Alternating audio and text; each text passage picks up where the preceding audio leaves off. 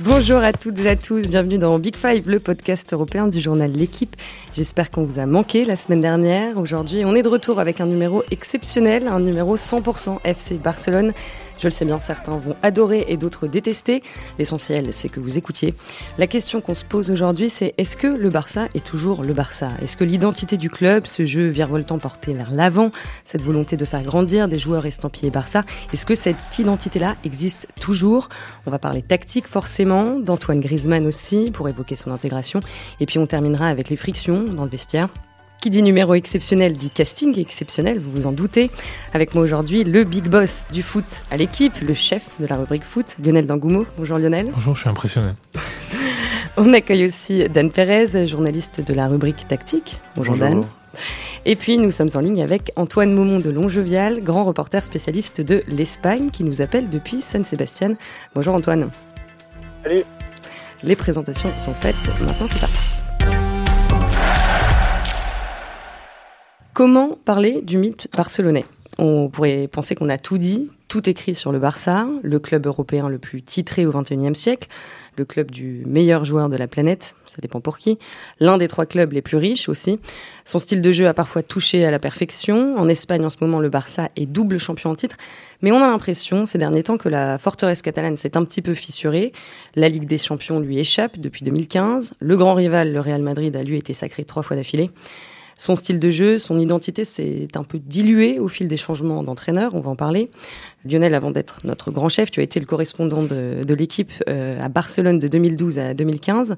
Est-ce que tu sens que, le Barça est dans l'incertitude, que le Barça se cherche ces dernières années? Oui, incontestablement, le Barça d'aujourd'hui est beaucoup moins sûr de lui, beaucoup moins sûr de son identité. Euh, moi, j'ai vécu la dernière saison qui a abouti euh, à la victoire en Ligue des Champions en 2015. Et je pense que c'est le dernier moment où, euh, euh, un entraîneur a vraiment réussi à, apporter sa touche euh, personnelle tout en essayant de conserver les bases de ce qui avait fait la richesse et le, succès du Barça de Guardiola. Et depuis, c'est vrai que, et surtout depuis, un ou deux ans, on voit que le Barça a du mal à concilier son identité avec la quête de résultats et de succès, du moins en Ligue des Champions. Euh, et, voilà, je pense qu'on en parlera plus longuement, mais euh, je pense que voilà, l'un des problèmes euh, que rencontre le Barça, c'est qu'il a plus vraiment, il est moins marqué par les joueurs qui faisaient l'identité du club et parce qu'ils étaient formés au club. Oui, tu parlais de, résultats cette saison. Ils font un, début pas vraiment extraordinaire. Après huit journées, ils sont deuxièmes avec 16 points, à deux points du Real, 5 victoires, un nul de défaite. C'est déjà presque un peu, un peu décevant. Ouais, c'est sûr que le début de saison n'est pas terrible. Après, euh, voilà, c'est pas terrible, c'est pas terrible dans le jeu aussi, surtout. Enfin, voilà, c'est. Oui, oui, voilà, c'est que notamment leur, dernier match avant la trêve internationale contre Séville, ils gagnent 4-0. On pourrait se dire, euh, on pourrait se dire tout va bien, c'était génial. Bon, finalement, euh, à l'examen du, contenu du match, on se rend compte qu'ils ont concédé énormément d'occasions, ils ont très très peu contrôlé le match. Ils ont choisi d'opter pour un type de match qui ne correspond pas du tout à ce qu'on imaginerait de l'identité du Barça, c'est-à-dire un match avec très peu de contrôle, beaucoup d'allers-retours. Et finalement, ce sont ces individualités qui ont fait la différence et pas vraiment sa structure, alors qu'auparavant, ou à la, à la, meilleure époque, ou en tout cas celle qu'on imagine, si on pense à Cruyff ou Guardiola, il y avait une symbiose entre la qualité des individualités qui faisait la différence et la supériorité de la structure euh, tactique sur les autres équipes. Alors, l'entraîneur actuel du, Barça, c'est Ernesto Valverde. Il a entamé euh, sa troisième saison en Catalogne. Pour l'instant, il y a deux Ligas, une Coupe d'Espagne à son compteur, c'est quand même pas trop mal. Mais il est souvent critiqué pour le jeu qu'il met en place, euh, très direct, très pragmatique. Euh, Antoine, finalement, est-ce que ça veut dire pas assez barcelonais? En fait, le, problème, la, chose principale qu'on reproche à Ernesto Valverde, c'est ça pourrait on pourrait dire que c'est qu'on voit pas sa touche euh, dans, le jeu du Barça. On voyait la touche euh, de Guardiola. Bon, la touche de Cruyff, tout le monde la connaît. Euh, Guardiola a, su la conserver, la magnifier. Luis Enrique, il a, porté de la verticalité. Il y avait, on sentait quand même sa, patte dans le jeu du Barça. Valverde, le Barça aujourd'hui, c'est bah, Messi, c'est Busquets quand il joue, mais Valverde, on peut pas dire que le, Barça joue tel. on, on, peut pas vraiment sortir quelque chose de très spécifique aux équipes de, Valverde et au, Barça de, Valverde. Donc euh, dans une euh, dans un club, une institution où l'identité et où le jeu est, si important, ça pose problème. Ça pose problème de ne pas pouvoir s'identifier, de pas de pas avoir un entraîneur. Euh, voilà, au, jeu, au jeu clairement, clairement identifié. À, sa, décharge, il faut dire, bon, Ernesto Valverde, c'est pas non plus, c'est pas un entraîneur qui vient de nulle part, c'est un bon entraîneur qui a eu des résultats notamment à Bilbao, avec un effectif beaucoup moins côté que celui de Barcelone, il est aussi euh, tributaire en gros de l'effectif qu'il a à sa disposition. Et donc du fait que les joueurs qu'il a, ils ont quand même moins, ils maîtrisent quand même moins le, jeu de passe, euh, euh, voilà, qui avait été porté à, son apogée par Guardiola et qu'il a, il, fait aussi avec les joueurs que, le club recrute. Et, dans le recrutement, on sait que voilà, le, va-et-vient de joueurs qui rentrent et qui sortent depuis 4-5 ans au Barça, il est impressionnant. Et, et donc je pense que pour lui aussi, c'est difficile de s'appuyer sur une structure, comme disait Dan, euh, qui, euh, qui, l'aiderait en fait à, comment dire, à, avoir ce jeu euh, si particulier. Alors on va, on va parler du recrutement un peu plus tard. Évidemment, le nom de Guardiola a été déjà plusieurs fois évoqué, parce que l'âge d'or du jeu à la barcelonaise, c'était les années Guardiola, surtout de 2008 à 2012, peut-être un petit peu encore après. Donc, je le rappelle, en 2009, le Barça a réalisé un sextuplé inédit dans l'histoire du foot. Liga, Ligue des Champions, Coupe d'Espagne, Super Coupe, Super Coupe de l'UFA et Coupe du Monde des clubs, quand même. Dan, très simplement, est-ce que tu peux nous expliquer les principes de jeu qui ont fait le succès euh, du Barça? Voilà, c'est un, vaste, sujet. Bon, il y aurait beaucoup de choses à dire, mais en, deux ou trois phrases, euh, au-delà du système qui a souvent été le 4-3-3, même si, même si Guardiola aime beaucoup le 3-4-3 aussi, comme, euh, comme son mentor Cruyff, euh, on pourrait résumer ça en une volonté d'avoir le, le, le, contrôle sur le match via le ballon pour attaquer l'adversaire dans, dans les espaces que le Barça a choisis et essayer de construire petit à petit sur le terrain avec le ballon en générant des supériorités au fur et à mesure du terrain, c'est-à-dire des 2 contre 1, des 3 contre 2, au fur et à mesure, en progressant comme ça sur le terrain. Et garder une structure qui permet à la fois d'avoir le contrôle avec le ballon et à la perte, et là c'est une grande différence avec le Barça d'aujourd'hui, à la perte, cette structure avec le ballon permet d'être suffisamment organisée pour le récupérer très très vite. Euh, en deux phrases. C'est dur, c'est dur ce que vous demandez. C'est très, bien résumé. C'est très, bien résumé. Mais du coup, euh, est-ce que c'est possible de, définir l'identité de jeu du Barça aujourd'hui ou est-ce que finalement c'est trop flottant? Après, je sais pas ce qu'en ce pense Dan, mais il faut pas non plus dire qu'aujourd'hui le Barça ne ressemble plus du tout à ce qu'il a été. C'est évident, ils ont toujours, c'est toujours l'équipe qui a le plus le ballon de de, de, de, la Liga, même hmm. si je vous ai expliqué, il suffit pas d'avoir le, ballon et c'est comment ils évoluent, mais mais Lionel, je, suis d'accord, hein, ils ont, c'est pas c'est pas non plus hmm. devenu l'Atlético, pas du hmm. tout. Hein. Après après c'est vrai que c'est plus difficile de, de, lui trouver une identité vraiment très particulière. Finalement le le le Barça de le Barça aujourd'hui c'est presque City de Guardiola enfin en étant en faisant un raccourci mais euh, il reste quand même cette équipe que qui euh, qui aime avoir le ballon, qui euh, fait beaucoup de passes, etc. Mais il repose beaucoup plus sur des individualités. Je pense que c'est ça la principale différence avec le Barça de Guardiola, même si Messi était capital dans le, le Barça de Guardiola. Mais aujourd'hui, évidemment, il passe beaucoup plus par Messi et un, petit peu par Suarez, mais beaucoup par Messi pour, euh, pour faire la différence. Et, euh, et il subit beaucoup plus euh, qu'à l'époque. C'est-à-dire qu'il il est beaucoup plus exposé, ce que disait Dan, quand il perd le ballon. Et c'est là qu'on voit aussi beaucoup plus les défauts de certains joueurs qu'on voyait moins, qui sont aussi un peu plus âgés, comme, comme Busquets et, et Piqué. Voilà.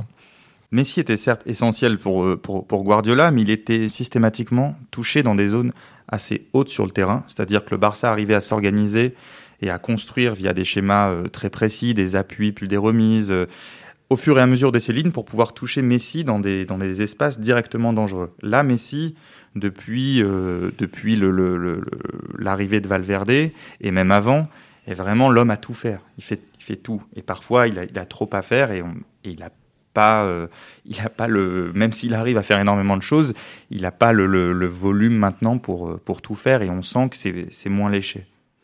Et euh, l'un des autres trucs qui, qui garantissait l'identité Blaugrana avant, c'était le, le, fait qu'il y ait beaucoup de joueurs formés au club à la Masia dans l'équipe première. Et il y en a de, de moins en moins ces dix dernières années, Antoine. Oui, c'est un autre reproche qui, qui, est, qui est fait à Ernesto Valverde, c'est que Ernesto Valverde est pas du tout un entraîneur qui euh, qui s'appuie sur les jeunes, qui, qui prend des risques entre guillemets. Alors le contre-exemple, évidemment, c'est Ansu Fati, qui a 16 ans euh, et qui euh, depuis le début de saison enchaîne les, les apparitions en équipe première et qui est la nouvelle, la nouvelle révélation du Barça. Mais c'est un cas isolé. Euh, c'est un cas isolé et pendant très longtemps, pendant bah, enfin, depuis plusieurs saisons, euh, depuis, depuis que Valverde est revenu au club euh, en tant qu'entraîneur, il met très très peu de jeunes, alors qu'il y a des jeunes, euh, des jeunes de qualité, que le Barça B se porte plutôt bien. Ils ont plus de temps de jeu en équipe première, donc ils doivent, ils doivent trouver ailleurs du, temps de jeu. Voilà, donc ça c'est un autre reproche, euh, c'est un autre reproche effectivement qui est, qui, qui est, fait à Valverde. Mais bon, si on, si on parle de la Masia, c'est toute la politique de recrutement de la Masia qui est, qui est, dont on pourrait parler parce que, parce que la parce que le FC Barcelone recrute énormément de jeunes qui ont euh, 13, 14, 15, 16 ans qui ferme aussi un peu les portes de, ceux qui, sont au club depuis un peu plus longtemps. Et euh, il n'y a pas une politique très cohérente. Quand on voit aussi qu'au niveau de la direction sportive, les directeurs sportifs et les directeurs de la formation changent assez fréquemment. Il, manque une continuité dans la politique euh, sportive des, jeunes au, Barça. Et ça aussi, ça peut expliquer qu'il y ait moins de, joueurs formés au club qui, sortent euh, depuis quelques saisons. Et est-ce que le, fait de voir le grand rival, le Real Madrid, marcher sur l'Europe, je force le trait, mais est-ce que ça, ça a aussi influencé euh, la politique sportive du Barça? Est-ce qu'en gros, il, les Catalans se sont dit, bon, bah, nous aussi, on va recruter des, joueurs à prix d'or euh, pour euh, gagner la Champions? Non, parce que le Barça a quand même toujours aussi beaucoup recruté, enfin, mis beaucoup d'argent sur le marché des transferts. Après, je pense que c'est à relier à ce que disait Antoine, c'est-à-dire que le, problème du Barça, c'est pas le Real, c'est le problème du Barça, c'est le Barça. C'est-à-dire que, voilà, Messi, il a perdu, euh, depuis en 5 ans, il a perdu euh, Xavi et Iniesta, qui étaient deux joueurs qui incarnaient vraiment l'identité de la, qui venaient de la Masia, qui incarnaient le jeu du Barça ça. Et derrière, alors que les entraîneurs leur fassent pas confiance ou qu'ils aient pas le niveau parce que le, le système de formation est, est, plus, est plus en adéquation avec ce qu'il était avant, il n'y a pas de joueurs qui ont pris leur, leur relève. Il n'y a aucun joueur euh, qui a, il y a très peu de joueurs qui ont émergé euh, ces 4-5 dernières années et qui sont aujourd'hui euh, des, des, titulaires incontestables au Barça. Il y a Sergi Roberto. Ouais, c'est le seul. Sergi Roberto, c'est un, un peu un douzième homme, voilà, qui est, qui est, qui est, pas, qui est loin d'être ce que ce qu'était euh, ou Xavi ou Iniesta.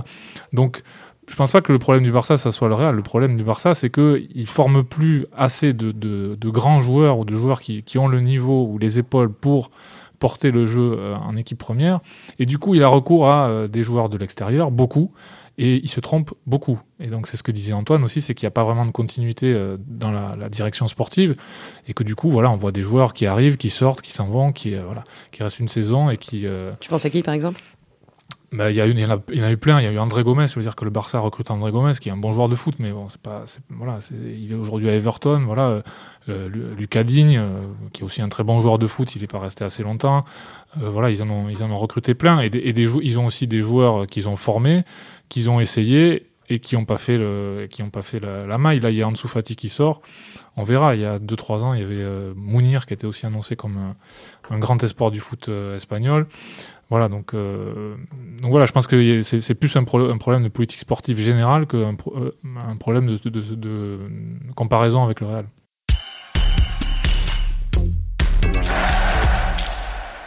Bon, en l'occurrence, euh, cet été, ils ont, ils ont recruté un, un, joueur un peu particulier pour nous, forcément. C'est Antoine Griezmann.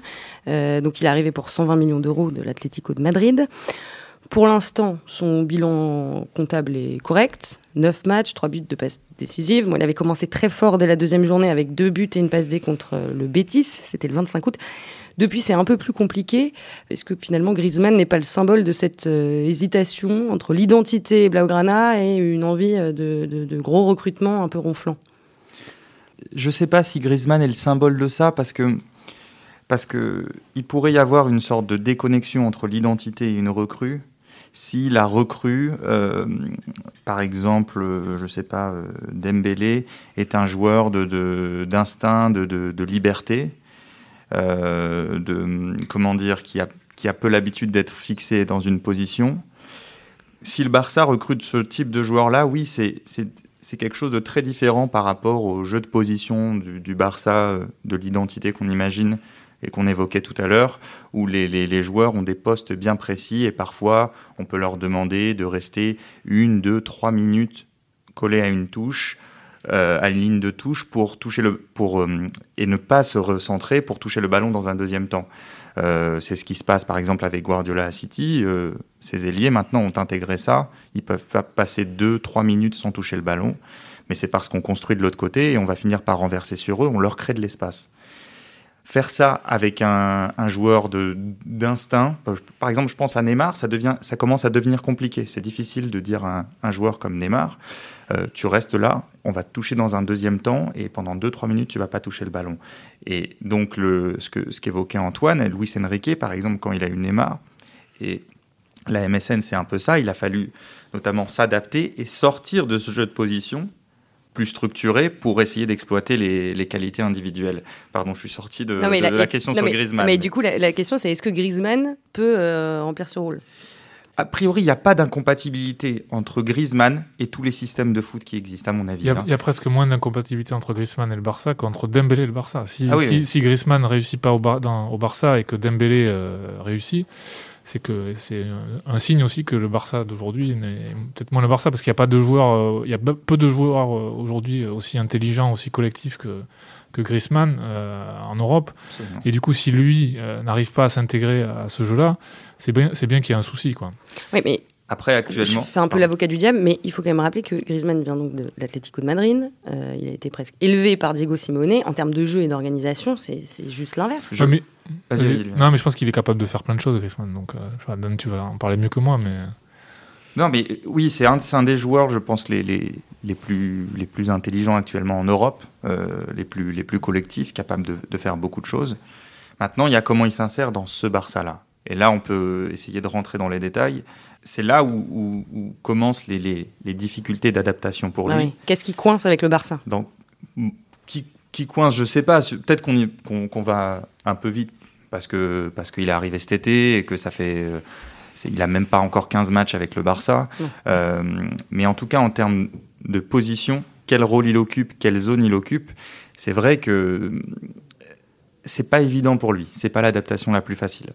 Pour rentrer dans le détail rapidement, euh, si on réfléchit à Griezmann et à quelle zone il aime occuper offensivement, on sera tous d'accord pour dire que la zone qu'il aime occuper le moins, c'est la partie gauche du terrain. Et en plus de ça, si on se demande est-ce qu'il préfère évoluer vers l'intérieur du terrain ou vers l'extérieur, on va tous être d'accord pour dire qu'il préfère évoluer vers l'intérieur. Le problème qui se pose à lui depuis le début, c'est qu'il évolue pour l'instant, en tout cas dans la configuration actuelle euh, du Barça, systématiquement à gauche, ou en tout cas depuis le retour de Messi. Et qu'en plus de ça, parce qu'il pourrait évoluer à gauche et venir s'insérer régulièrement dans le jeu. Il le fait peu. Pourquoi? On lui demande d'occuper la largeur dans l'équipe du Barça, parce que ni les relayeurs le font, ni les défenseurs. L'absence de Jordi Alba récemment lui, a fait, lui a causé beaucoup de tort là-dessus. Et donc on retrouve un Antoine Griezmann touché le long de la ligne de touche, le dos à la ligne, en train de devoir jouer des 1 contre 1. C'est vraiment. C'est pas, pas son jeu. Ouais, ça fait.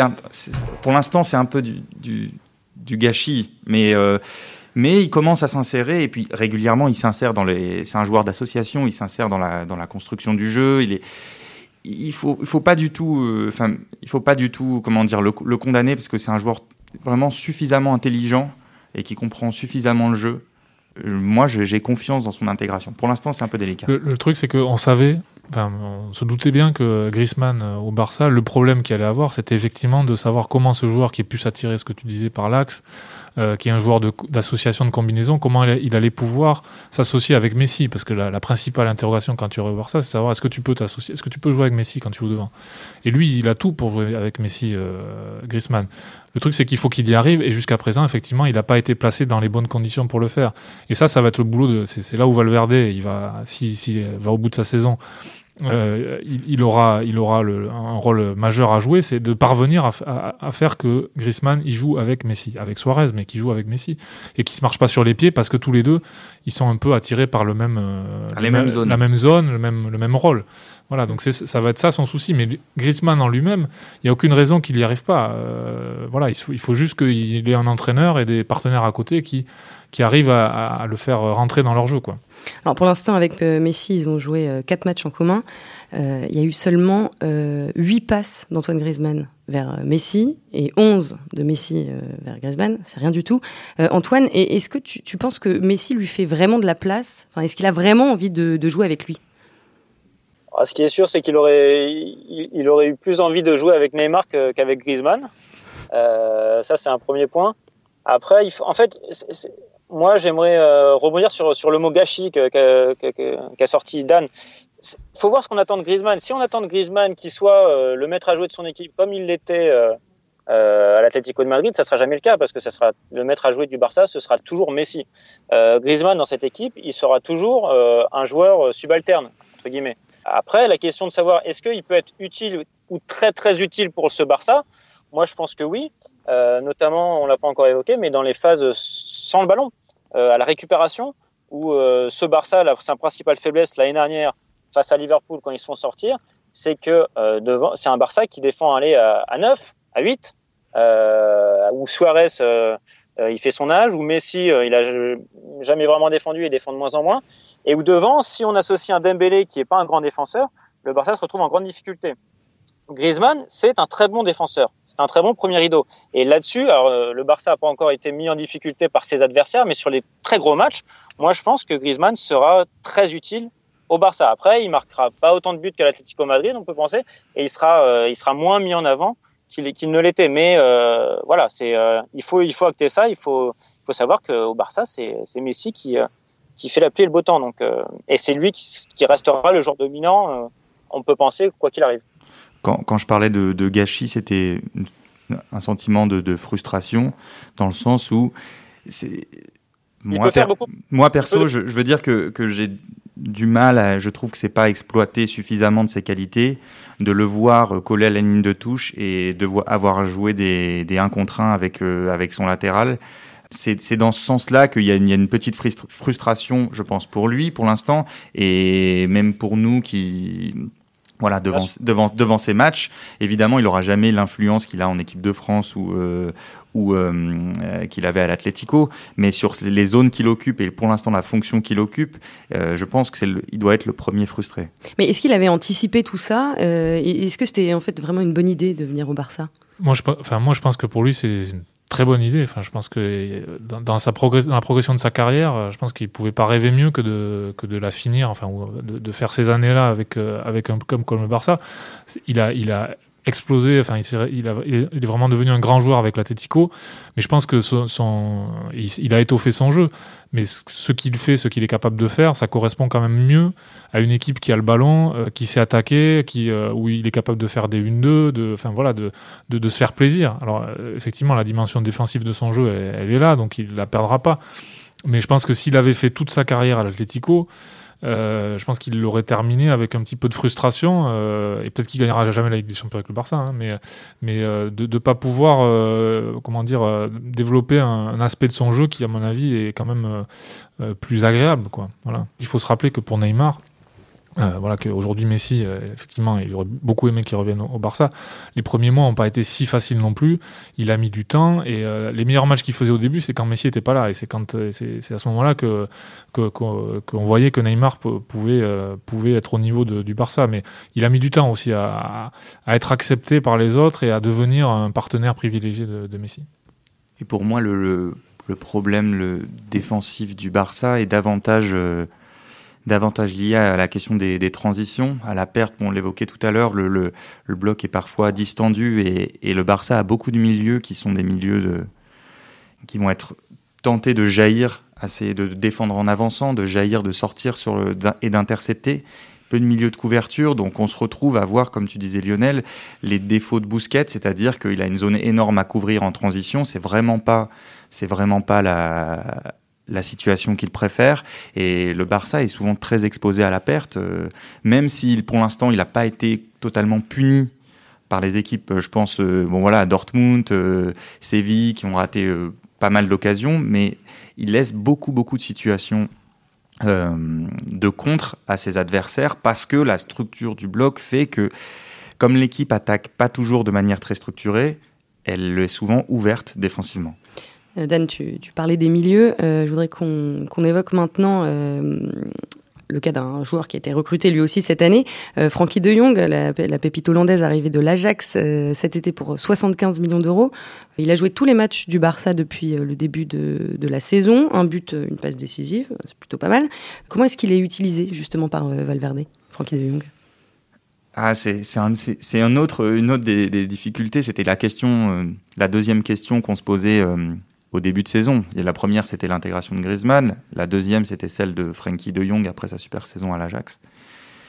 Et pareil, c'est pas si évident. On a entendu et on pourrait imaginer que c'est un relayeur. C'était une sorte de, nouveau, de nouvelle Iniesta qui arrivait et qu'il allait faire beaucoup de bien au Barça. Je suis convaincu qu'il va faire beaucoup de bien au Barça. Mais parfois, on se trompe sur sa zone. C'est un joueur qui aime être derrière le ballon, très reculé. À l'Ajax, c'était le milieu le plus reculé. Il avait à ses côtés euh, Cheneux qui compensait systématiquement ses déplacements. Et en fait, il se retrouve en, en concurrence en termes de zone directe avec Busquets. Et peut-être qu'au fil de la saison, ça, ça risque de poser un problème là-dessus.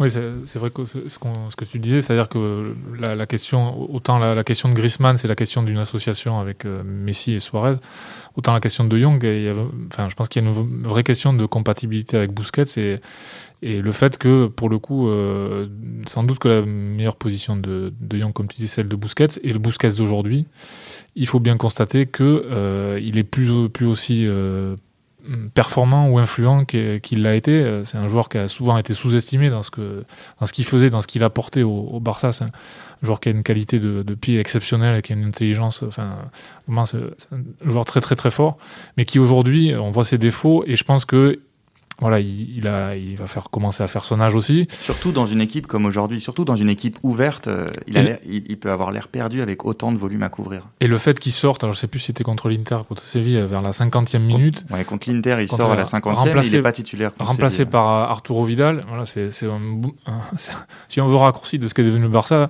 que Busquets soit remplacé par Vidal et que Vidal, euh, la rentrée de Vidal fasse gagner le Barça, c'est quand même, euh, c'est un truc qui aurait été inimaginable il y a, il y a quelques années en arrière.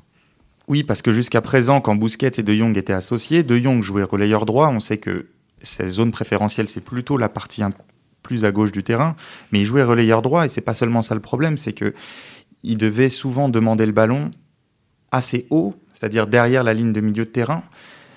C'est pas vraiment ses qualités, ou en tout cas, il, peut bien sûr les étoffer, mais en tout cas, là où il a brillé avec l'Ajax, c'est quand il, quand il venait prendre le ballon devant la ligne de milieu de terrain adverse, donc c'est-à-dire beaucoup plus bas sur le terrain. Et donc, il forçait un peu son jeu. On l'a vu euh, un peu perdu. Euh, le, match euh, à Dortmund, le, début de match contre l'Inter. il, est, il est pas dans son, dans sa zone préférentielle. Il a pas la, on lui attribue pas la, la, fonction dans laquelle il avait brillé à l'Ajax. Et c'est vrai qu'à la sortie de, de Busquets, il a retrouvé un rôle devant la défense. Et il a même enchaîné avec une titularisation devant la défense au match d'après contre Séville alors que Bousquet était sur le banc.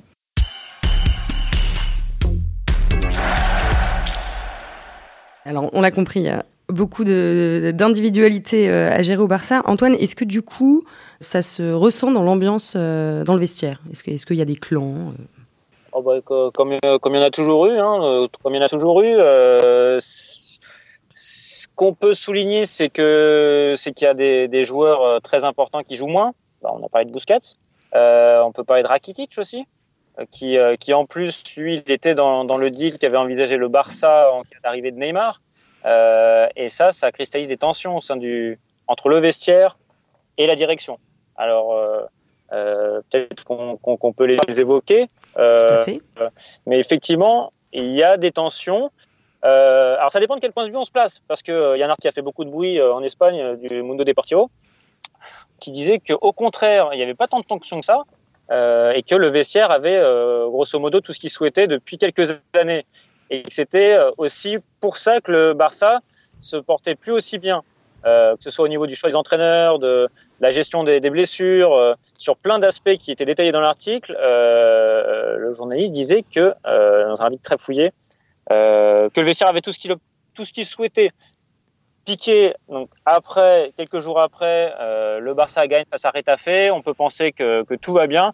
Piqué arrive, conférence de presse, et il prend son plus beau catalan pour dire que euh, non, non, le vestiaire n'a pas tout ce qu'il veut. Et, d'ailleurs, euh, on s'entend pas si bien que ça avec la direction. En tout cas, c'est le message qu'il a fait passer en filigrane en disant que la direction devrait arrêter de faire passer des messages pour nous affaiblir. Sous-entendu, c'est la direction qui a télécommandé cet article, et nous, on n'a pas euh, autant de poids que ça on peut quand même penser, vu les classiques qu'il y a au Barça, euh, vu le poids d'un Piqué, le point d'un Messi, euh, le point d'un Busquets, euh, d'un Jordi Alba, on peut penser quand même que le vestiaire est très puissant et beaucoup plus que dans beaucoup de grands clubs si on regarde la faiblesse de, de, la direction et, et, ce que la direction est prête à accorder aux au, grand du Barça, notamment, notamment à Messi.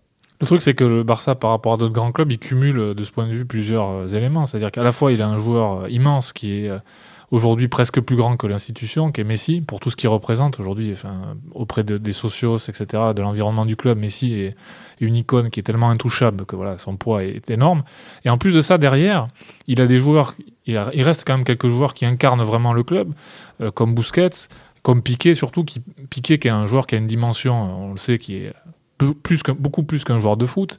Euh, on sait que c'est un, joueur qui, euh, un jour ou l'autre, sans doute aura envie d'être président du Barça voilà, qui est quelqu'un de très intelligent, etc. Donc, donc c'est, euh, il y a peu de clubs dans le monde où vous avez à la fois ça, c'est-à-dire un joueur qui est presque au niveau de l'institution, euh, et puis en plus de ça, derrière d'autres poids lourds euh, qui sont aussi très très costauds et qui, avec qui c'est, on, on, leur impose pas des choses qu'ils veulent pas. Voilà, quoi que dise Piqué, je pense qu'il y a peu de vestiaires dans le monde où que les dirigeants doivent prendre avec avec autant de, de, de, précautions et, et, de pincettes. Et donc par exemple pour l'arrivée d'Antoine Griezmann, les, les, dirigeants ont demandé l'autorisation à, à Piqué à Messi?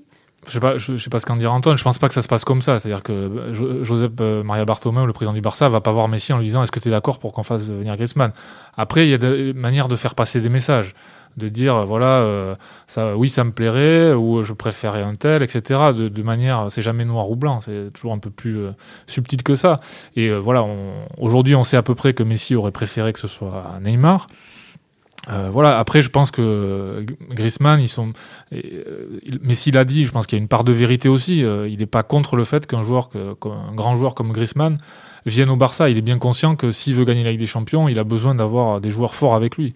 voilà. Après, peut-être qu'il aurait préféré Neymar, mais je pense qu'il finira par s'accommoder s'il a été un peu frustré au départ du fait que ce soit Griezmann. Antoine, tu es d'accord avec Lionel? Je, suis toujours d'accord avec mon chef. oui, euh, alors il y a, autant il y a un an, Messi, il avait, euh, il s'était prononcé clairement euh, pour l'arrivée de, d'Antoine Griezmann, ce qu'il fait jamais. Au printemps, il avait, il avait pris position en disant que, que, que oui, il aimerait bien. Euh, qu'il vienne. Là, euh, il y a quelques mois, donc un an est passé, le reportage d'Antoine Griezmann euh, qui dit euh, voilà, je sais pas si je veux venir, euh, la fameuse décision. Donc ça, ça n'a pas trop plu, à tel point que bon, Messi cette fois, il a rien dit.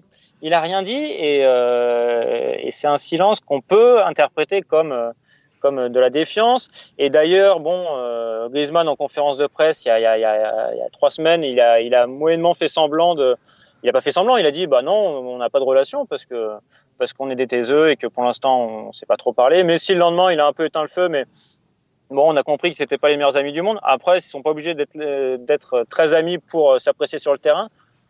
Pour l'instant, leur relation est à faire. Voilà, c'est pas c'est pas c'est pas top, mais euh, mais bon, euh, on, on peut pas dire qu'il y aura jamais de relation et que ça va il va y avoir des frictions comme il y en a eu entre Messi et Zlatan Ibrahimovic. Enfin, c'est pas on n'est pas dans le même type de de comportement de la part de Griezmann et, Messi. Euh, Messi non plus, euh, il n'est pas, je pense, à un stade de sa carrière où il a peur qu'on lui fasse de l'ombre et de toute façon, il n'a pas. Voilà. il, peut pas. Et puis après, Messi, il y a peu de joueurs qui ont des relations vraiment poussées avec lui, il faut quand même le dire aussi, à part, à part Suarez, qui est, vraiment son, qui est devenu vraiment proche de lui. Voilà, c'est pas c'est pas un grand expansif donc euh, arriver à construire une relation humaine en Pinto n'est plus là. Voilà en, un mois avec lui euh, je pense que c'est pas donné à grand monde. Voilà ça, ça viendra peut-être à petit ils sont ils seront sans doute jamais non plus très proches. Euh, enfin peut-être j'en sais rien mais voilà c'est pas c'est pas Messi c'est pas le gars qui vient vous taper dans le dos quand vous arrivez et qui vous demande où vous allez manger le soir. Donc voilà il faut il faut aussi leur laisser du temps de pour apprendre à se connaître avant de conclure, je voudrais juste qu'on dise un mot rapidement sur euh, l'actu euh, du Barça, l'actu sur le terrain. Dans dix jours, c'est le classique au, Camp Nou. Euh, ce sera déjà décidé. Ou pas, ou pas. parce qu'il est question que le, match soit délocalisé éventuellement à Madrid en raison des, des troubles actuels en Catalogne. Voilà. Mais c'est pas, c'est pas fait encore. Est-ce que ce sera déjà décisif ce match? Non, mais en tout cas, ce sera un match passionnant à, passionnant à suivre parce que ces deux équipes-là sont encore en recherche de leur de, de, leur, de leur plan de jeu, euh, de, de leur meilleure formule. Euh, donc, donc ce sera forcément un match passionnant. Enfin, c'est toujours un match passionnant, mais je veux dire que là, il y aura aussi un, grand intérêt à voir euh, les, les, les, les premières inflexions tactiques importantes de chacun des coachs, qui sont encore en construction pour l'instant. Moi, je pense que ces deux équipes qui sont comme ces deux équipes qui n'ont pas trop réussi leur début de saison, dont on ne sait pas trop vers, vers où elles vont, je pense que c'est pas un match qui, c'est un match derrière lequel elles pourront se rattraper parce que la saison sera encore longue derrière et parce que voilà, on ne sait pas trop euh, laquelle des deux va, va réussir à enclencher le meilleur, euh, le meilleur cycle derrière. Quand je dis décisif, c'est euh, décisif là pour, pour le, début de saison, pour, pour qu'elle se joue, pas forcément pour le titre. Après, il y, y, a un aspect pour lequel ça peut être décisif ou du moins ça peut être important, c'est pour les deux entraîneurs parce que faut pas sous-estimer la situation ni de Valverde ni de Zidane, même si Zidane, avec tout ce qu'il a réussi au Real, on pourrait penser qu'il est intouchable. Je pense pas qu'il le soit. Et donc voilà, si, si entre temps il y a une nouvelle contre-performance en Ligue des Champions et que ce match-là est perdu. Je pense notamment à Valverde. Euh, si jamais il perd à la maison contre le Real, euh, euh, voilà, ça peut, ça peut lui charger la barre. les deux équipes risquent de vouloir minimiser le, le nombre d'erreurs, donc de prendre peut-être moins de risques, en tout cas très peu de risques sur le terrain. En attendant, on va devoir se quitter. Messieurs, c'est terminé pour aujourd'hui. Merci à tous les trois, Lionel Dangoumo, Dan Pérez et Antoine Maumont de Longjovial. Merci évidemment à Roland Richard et à Louis Godefroy pour leur aide précieuse. N'hésitez pas à vous abonner à Big Five sur vos plateformes de podcast préférées. Laissez-nous des étoiles et des commentaires. À très vite.